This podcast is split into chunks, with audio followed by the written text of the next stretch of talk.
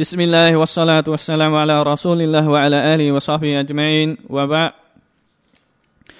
Chào các bạn Chúng ta sẽ đi tìm hiểu văn hóa đi vệ sinh của người Muslim Tức là người đã vào Islam Tôn giáo Islam là tôn giáo bao quát và trọn vẹn Nó không bỏ qua bất cứ điều gì mà con người cần đến trong đạo cũng như trong đời sống thế tục của họ và một trong những điều mà làm Islam không bỏ qua đó là văn hóa đi vệ sinh, mục đích để nâng tầm khác biệt giữa con người được Allah subhanahu wa ta'ala ban cho sự cao quý với loài động vật cũng như để trở nên cao quý hơn loài động vật. Hơn nữa tôn giáo của chúng ta là tôn giáo của sự sạch sẽ, tôn giáo của sự tinh khiết. Do đó giáo lý Islam có những vi định làm nên một lời, làm nên một lề lối văn hóa trong việc đi vệ sinh theo một phong thái cao đẹp và lịch sử của Islam. Khi người Muslim muốn đi vệ sinh thì giáo lý khuyến khích y nên thực hiện theo sự chỉ dạy sau đây. Thứ nhất là trước khi bước vào nhà vệ sinh thì chúng ta nói Bismillah a'udhu bika minan khubuthi wal khaba'ith Tức là nhân danh Allah bề tôi cầu xin Ngài che chở khỏi những tên Satan nam và những tên Satan nữ.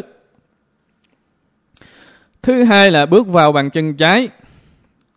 Thứ ba, khi trở ra bằng chân phải sau đó nói Gufranak tức là cầu xin Allah tha thứ và thứ tư nếu đi vệ sinh ngoài trời thì khuyến khích đi xa khỏi tầm nhìn của mọi người và tìm chỗ hoang vắng che khuất tầm nhìn của mọi người bằng vật trắng hoặc là cây hoặc là những thứ gì khác. Thứ năm, cấm quay mặt hay lưng về phía Qibla.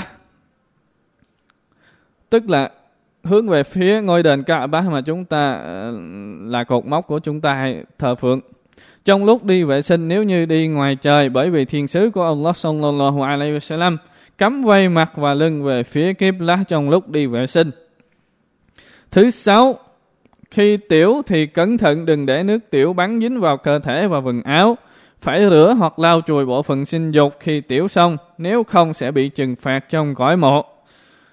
Thứ bảy, không chạm vào bộ phận sinh dục bằng tay phải bởi Nabi sallallahu alaihi wasallam đã cấm điều đó. Thứ tám, không được phép đi vệ sinh trên lối đi của mọi người dưới bóng râm nơi mọi người nghỉ chân hoặc các nguồn nước sử dụng.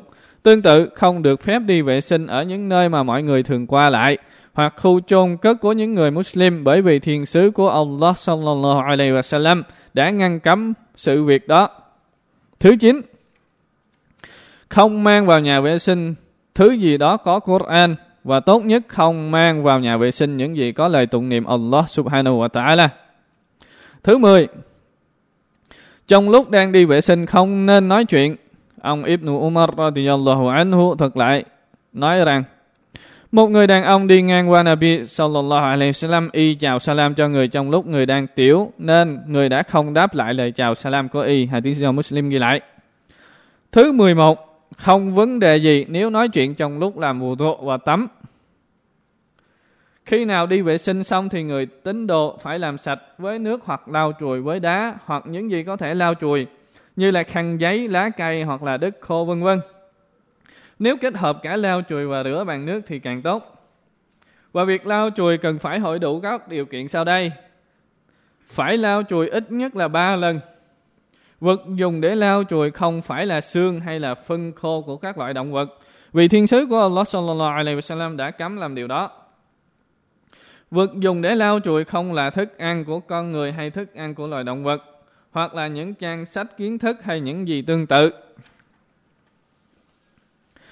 Nếu sau khi lau chùi vẫn còn dấu vết thì phải rửa bằng nước sau đó. Khi lau chùi chỉ cần cảm thấy sạch là được. Cảm ơn các bạn.